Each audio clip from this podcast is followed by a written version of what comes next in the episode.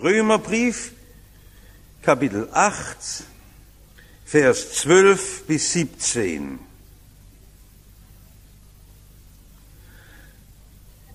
So sind wir nun, liebe Brüder, nicht dem Fleisch schuldig, dass wir nach dem Fleisch leben.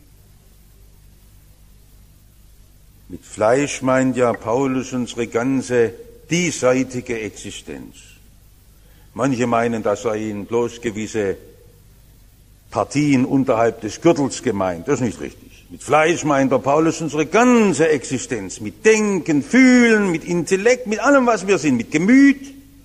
Unser ganzes Wesen, das wird natürlich von uns so bestimmt, dass wir leben nach unserer ganzen Persönlichkeit. Paulus sagt, nein, Christen leben nicht mehr nach ihrer irdischen Persönlichkeit. Denn wenn ihr nach dem Fleisch lebt, so werdet ihr sterben müssen. Wenn ihr aber durch den Geist die Taten des Fleisches tötet, so werdet ihr leben. Denn welche der Geist Gottes treibt, die sind Gottes Kinder. Denn ihr habt nicht einen knechtischen Geist empfangen, dass ihr euch abermals fürchten müsstet, sondern ihr habt einen kindlichen Geist empfangen, durch den wir rufen, aber lieber Vater. Der Geist selbst gibt Zeugnis unserem Geist, dass wir Gottes Kinder sind. Sind wir aber Kinder, so sind wir auch Erben, nämlich Gottes Erben und Miterben Christi. Da wir ja mit ihm leiden, damit wir auch mit ihm zur Herrlichkeit erhoben werden. Es ist immer schade in unseren Gottesdiensten, dass wir jetzt drüben unsere lieben Mütter mit ihren Kindern nicht vor Augen haben. Das ist ein wunderbares Bild. Ich kann es immer nur wieder erwähnen und schließlich nicht nur die Mütter allein, sondern es sieht genauso wunderbar aus, wenn die Väter sich ein Kind um den Bauch gebunden haben und es liebevoll betreuen. Es gibt doch kein schöneres Bild des Friedens und der Geborgenheit, als wenn man eine Mutter sieht, die für ihr Kindlein sorgt und die es betreut und ihm nachgeht. Und dann ist immer wieder schmerzlich, wenn einmal solch ein Kind sich von seinen Eltern löst und sagt, mir stinkt's, will meine Eltern nicht mehr sehen, die gehen mal auf den Wecker. Und dann wollen sie raus und wollen ihr Leben selber leben. Vielleicht wird man ein Leben lang nie mehr richtig Heimat finden. Und bei manchen Alten höre ich, ach, ich muss immer wieder an meine Mutter denken, an meinen Vater. Da kommt die alte Heimwehsehnsucht wieder hoch. Wir in Württemberg erinnern ja uns an eine Episode aus unserem württembergischen Herrscherhaus wie da einst zwischen Vater und Sohn das Tischtuch zerschnitten wurde. Sie wissen, wann das war. Sie haben es nicht mehr erlebt. 1377 als Eberhard der Greiner damals, das war ja ein streitsüchtiger Württemberger. Die Württemberger haben zuweilen sehr gerne gerauft. Und damals wurde das Erbe der Staufer verteilt und die Reutlinger hatten die Kühe in Urach gestohlen und dann hat er seinen Sohn, den Ulrich, losgeschickt, den Reutlingern aufs Haupt zu schlagen. Das ist schiefgegangen.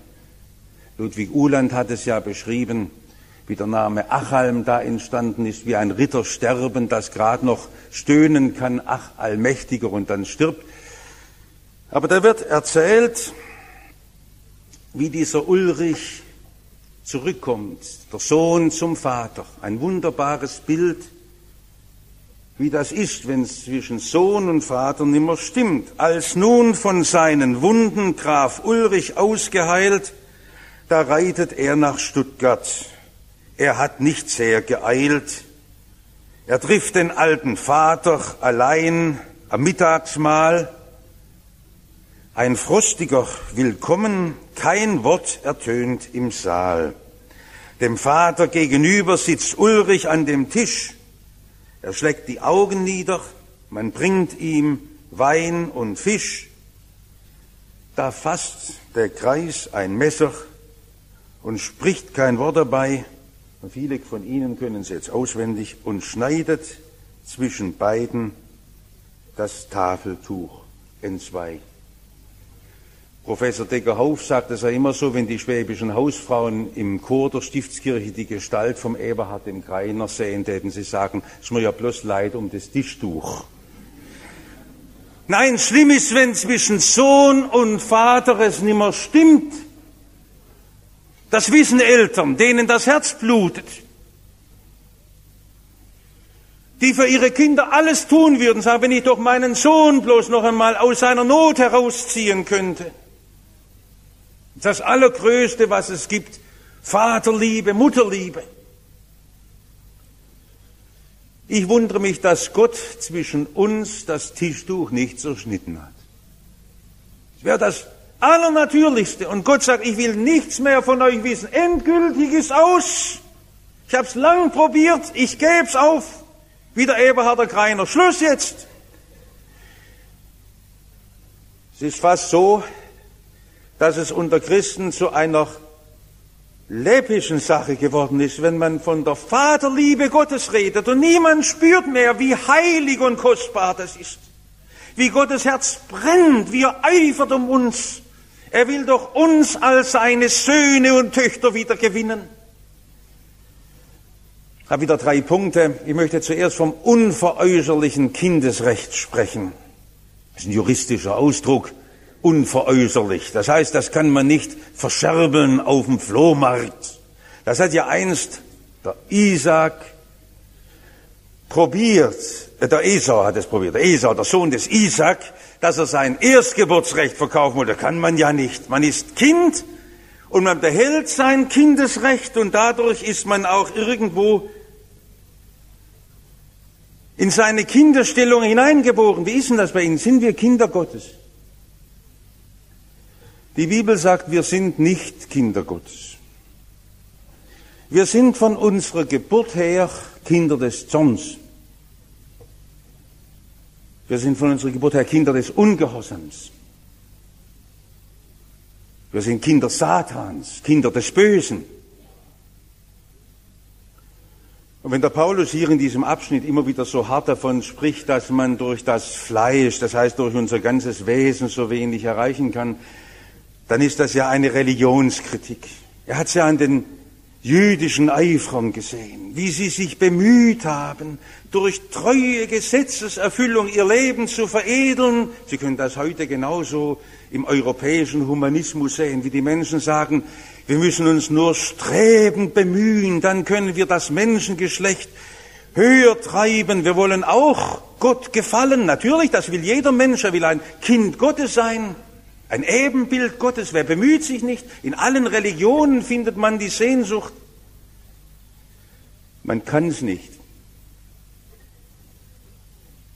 weil man mit seinem ganzen Mühen und Streben nicht weiterkommt. Dass der Irrweg, Sie sind ihm sicher auch lange nachgelaufen, haben bemüht in ihrem Leben mit treuer Pflichterfüllung, sich selbst zu verändern und sich zu veredeln und sich zu verbessern. Und jetzt sagt Paulus in diesem Abschnitt, dass der Geist Gottes uns da plötzlich die Augen öffnet. Ich habe heute die Predigt eigentlich überschrieben, Kennzeichen für den Empfang des Heiligen Geistes. Da merkt man, wenn der Geist Gottes anfängt zu wirken.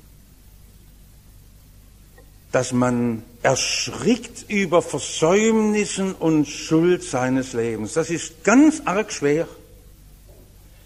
Sie müssen das immer wieder von Zeit zu Zeit durchleiden. Und das sind Gottes große Gnadenstunden. Wenn Sie plötzlich merken, ich habe meine Erziehung ganz falsch gemacht. Ich habe in meinem Beruf so viel versäumt. Ich habe meine Ehe falsch angepackt. Es ist wunderbar, wenn der Geist Gottes hineinleuchtet, wenn Sie einmal von Gottes Denken her Ihr Leben kritisch begutachten, wenn Sie sich nicht bloß selber bewerten, in Ihrer Selbstprüfung. Und Christen wissen davon, ein Lied zu singen. Wenn der Geist Gottes uns unser Leben zeigt, da wird uns Angst und Weh. Da fallen wir in bodenlose Tiefen, da wissen wir, was es heißt. Wir sind Schuldner vor Gott. Hoffentlich sehen Sie sich immer selbstkritisch im Licht des Geistes Gottes. Wir sind keine Kinder Gottes. Aber dann macht der Geist Gottes noch was anderes. Plötzlich leuchtet er uns eine Wahrheit an. Wir sind Kinder Gottes. Ja, jetzt doch. Ja, wie? Nicht aufgrund unseres Fleisches, nicht aufgrund unserer Taten, nicht aufgrund unserer Pflichterfüllung, unserer Treue und Hingabe. Warum sind wir Kinder Gottes? Paulus sagt mal, wir sind Kinder Gottes geworden durch den Glauben. Einfach, gratis beschenkt. Das hat uns Jesus zugesprochen, als er uns die Schuld wegnahm. Man kann es immer nur neu erleben, wenn man Vergebung aus der Hand Jesu annimmt. Ich bin ein Kind Gottes geworden. Jetzt müssen Sie die Schriftstellen auch auswendig wissen. Wo steht denn das? Ich habe Sie heute im Gottesdienst so begrüßt. Seht, welch eine Liebe hat uns der Vater erzeigt, dass wir Schmutzkerle, fehlsame Leute, Gottes Kinder sollen heißen. 1. Johannes 3, Vers 1 und 2. Das muss man auswendig kennen. Wir sollen Gottes Kinder heißen. Und wir sind es auch. Und wir sind es auch. Jetzt darf sie das gar nie mehr entmutigen, gar nie mehr traurig machen.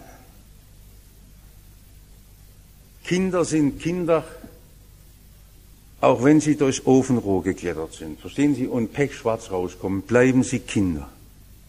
Kinder sind Kinder, auch wenn sie böse sind. Das sind böse Kinder, aber sie sind Kinder. Das ist unveräußerlich. Es gibt freche Kinder, es gibt ungezogene Kinder, aber sie bleiben Kinder. Man muss Kind Gottes sein, das kann man nicht werden, indem man sich müht, sondern man kann es nur einmal im Leben sagen, er hat mir's geschenkt, ich bin's geworden.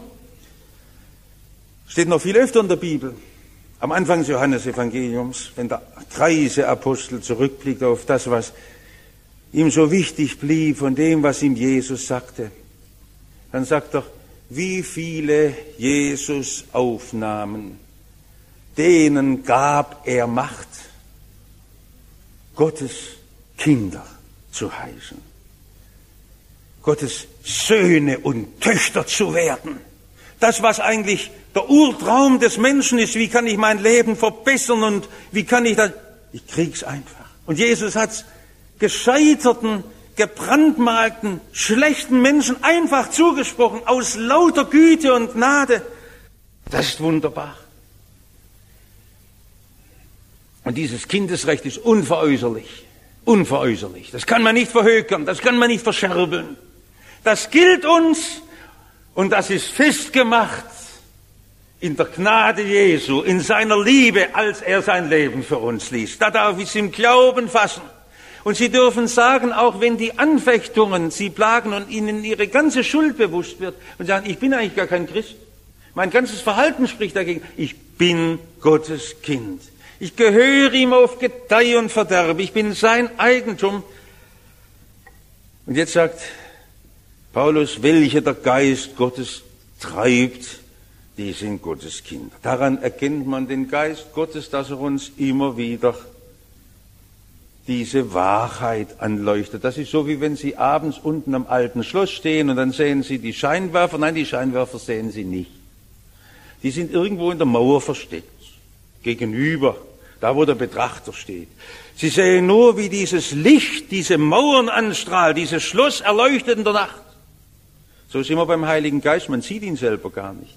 Aber man sieht seine Wirkung, wie er Jesus groß macht. Das ist ja die Aufgabe, die Jesus in Johannes 14 für den Heiligen Geist genannt hat. Er wird Jesus verherrlichen. Er wird Jesus uns groß machen. Daran sehen Sie das Wirken des Geistes Gottes, dass er ihnen immer wieder den Blick frei macht für Jesus. Und dann treibt er sie nicht wie manchmal das im Treibhausklima ist mit allerhand ungesunden Pflanzen, die bloß unnütze Triebe treiben. Wissen Sie, beim Heiligen Geist ist es nicht so, dass er unser Fleisch so treiben lässt. Natürlich gibt es sehr sündige Regungen unseres Fleisches. Aber es gibt auch in Frömmigkeit überhitzte Regungen des Fleisches, die nichts mit dem Geist Gottes zu tun haben. Als da ist Begeisterung und Fanatismus und Blindwütigkeit und Eifer.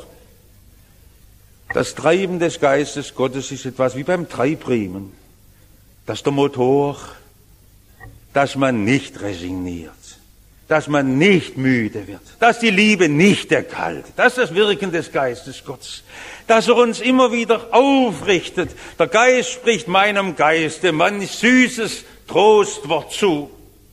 Ist doch schön, wie er uns immer wieder treibt und ermutigt und kräftigt und fröhlich macht. Also das war mir wichtig, zuerst einmal über das unveräußerliche Kindesrecht zu sprechen. Nun, das zweite, Kinder haben es eigentlich gut. Ich sehe das wieder als Opa. Wenn man dann an unseren bergigen Hängen einen Kinderwagen hochschiebt, da denke ich manchmal schon, wenn der Atem kürzer wird, jetzt müsste es selber im Kinderwagen drinlegen, wäre ganz bequem. Da wird so ein kleiner Knülch durch die Landschaft geschoben und die haben noch so ein schönes Fenster in ihrem Kinderwagen. Die können da rausspicken und dann haben sie noch ein Fläschchen dabei und dann sind sie warm zuge. Das ist eigentlich recht bequem. Ein Kind braucht nicht Sorgen. Nun will jedes Kind einmal erwachsen werden. Das ist ein natürlicher Prozess bei uns. Aber die Bibel sagt, dass der Kindesstand bei Gott bleibt. Ich möchte die Kindlichkeit im Glauben, nicht das Kindische, sondern das Kindliche, nicht verlieren. Und es ist die Reife des Glaubens, dass man unbekümmert ist, so wie ein Kind sorgenlos ist. Ihr mit euren Runzeln in der Stirn vor lauter Ängsten und Sorgen. Lern doch wieder, was es heißt, als Kind dem Vater zu trauen. Legt doch eure Sachen dem Vater in die Hände. Ist doch groß. Ein Kind sorgt sich nicht für den morgigen Tag, das wird der Vater richten, das wird die Mutter machen. Ein Kind legt einfach aus der Hand. Ein Kind bekümmert sich nicht, das dampft fröhlich davon, was ein Kind einzig braucht, dass ein Kind vor sich hin summen kann, meine Mama hat mich lieb, mehr braucht nicht. Dann ist ein Kind glücklich. Sehen Sie, das ist ein Zeichen für die Reife des Glaubens. Lassen Sie doch in Ihrem Leben Gott sorgen. Lassen Sie ihn Herrn sein. Der große Theologe Dr. Riekach, der das Werk der Bibelschule Adelshofen ins Leben gerufen hat, der sagte im hohen Alter, ich möchte im Glauben die Kindlichkeit richtig lernen. Das ist gut. Ich möchte die Kindlichkeit recht lernen. Ich möchte wie ein Kind ganz unbekümmert aus der Nähe und aus der Liebe des Vaters leben. Und das kann man eigentlich gar nicht, wenn man sie immer wieder so vorkommt, wie wenn man selber alles managen müsste. Und so geht es uns auch oft in den Diensten im Reiche Gottes. Wir kommen uns vor, wie die, die alle Lasten tragen müssen. Die Kirche spricht heute sehr viel, was sie alles tun muss. Dabei hat auch Gott Mühe mit seiner Kirche. Nicht? Ist doch umgedreht. Die Kirche müht sich, wie sie heute noch das Wort Gottes sagen kann und wie man noch Gott vor den Menschen verantworten kann. Ach, Gott hat doch so viel Mühe für seine Kinder zu sorgen. Lass doch ihn machen. Es genügt, dass wir Gottesfurcht haben und Liebe zu Gott und das ganz hoch und heilig halten.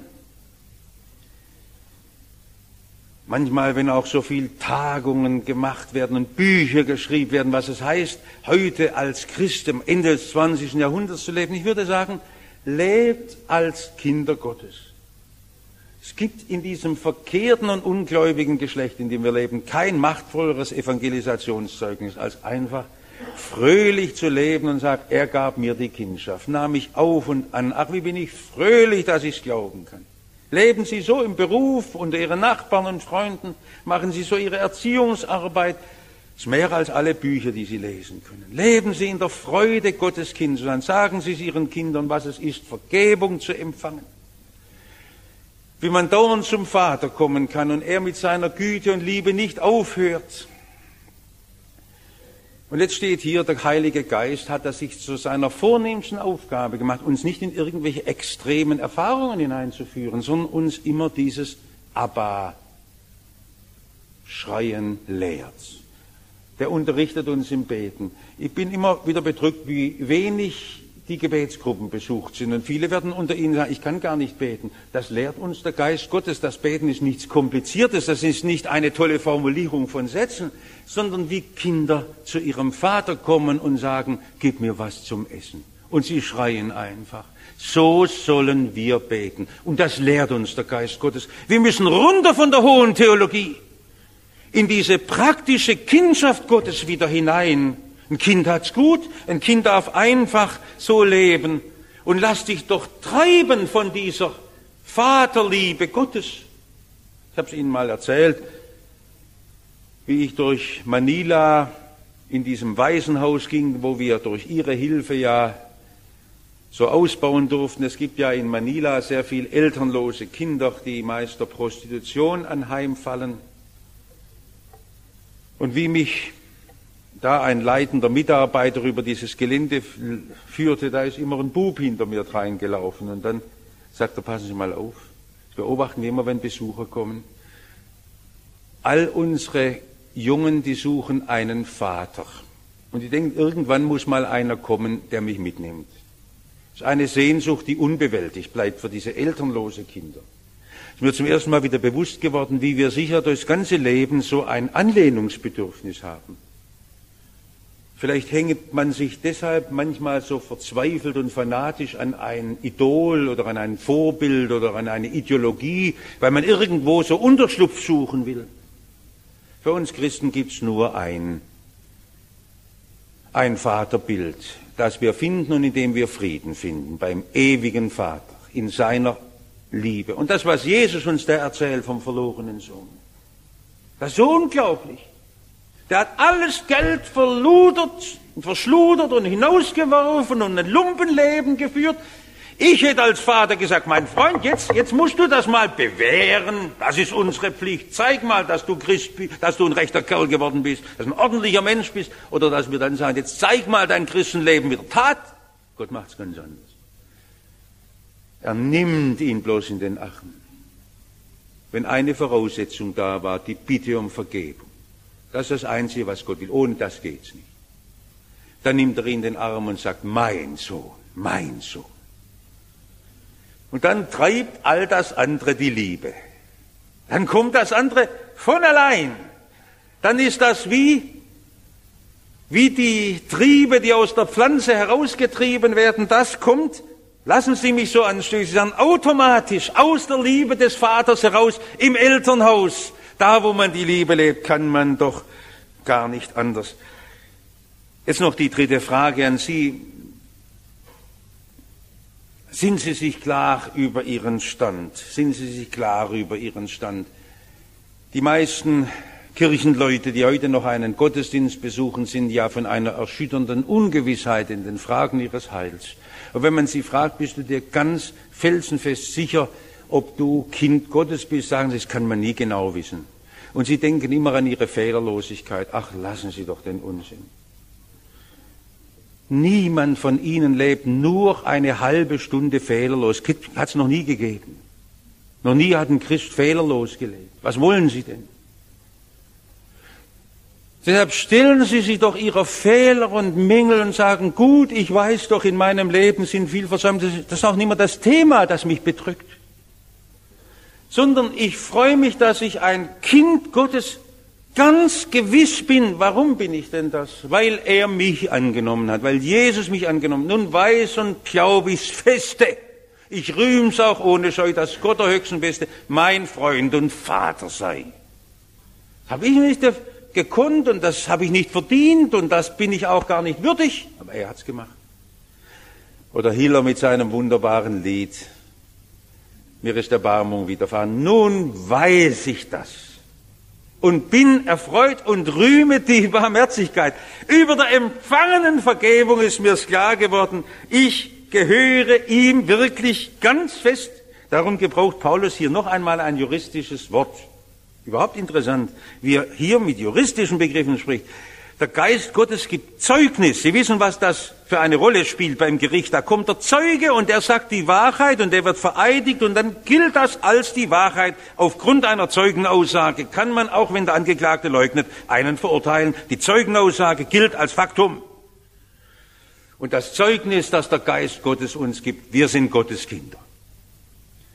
Und er weist mir immer das nach am Tod Jesu. Das strahlt er an, das erhält er mir, das macht er groß. Und da kann ich es glauben und wissen. Das Zeugnis, wie froh bin ich, dass ich dieses Zeugnis habe. Der Geist selbst gibt Zeugnis unserem Geist, dass wir Gottes Kinder sind. Und der Paulus fährt noch ein Stückchen weiter und sagt, das wird am schönsten immer wieder in unserem Leben, wenn es durchs Leiden geht. Da wir ja leiden. Spielt auch heute wieder eine Rolle, dass manche Menschen meinen, es gehöre nicht zum Christenleben, das Leiden. Doch, es gehört dazu.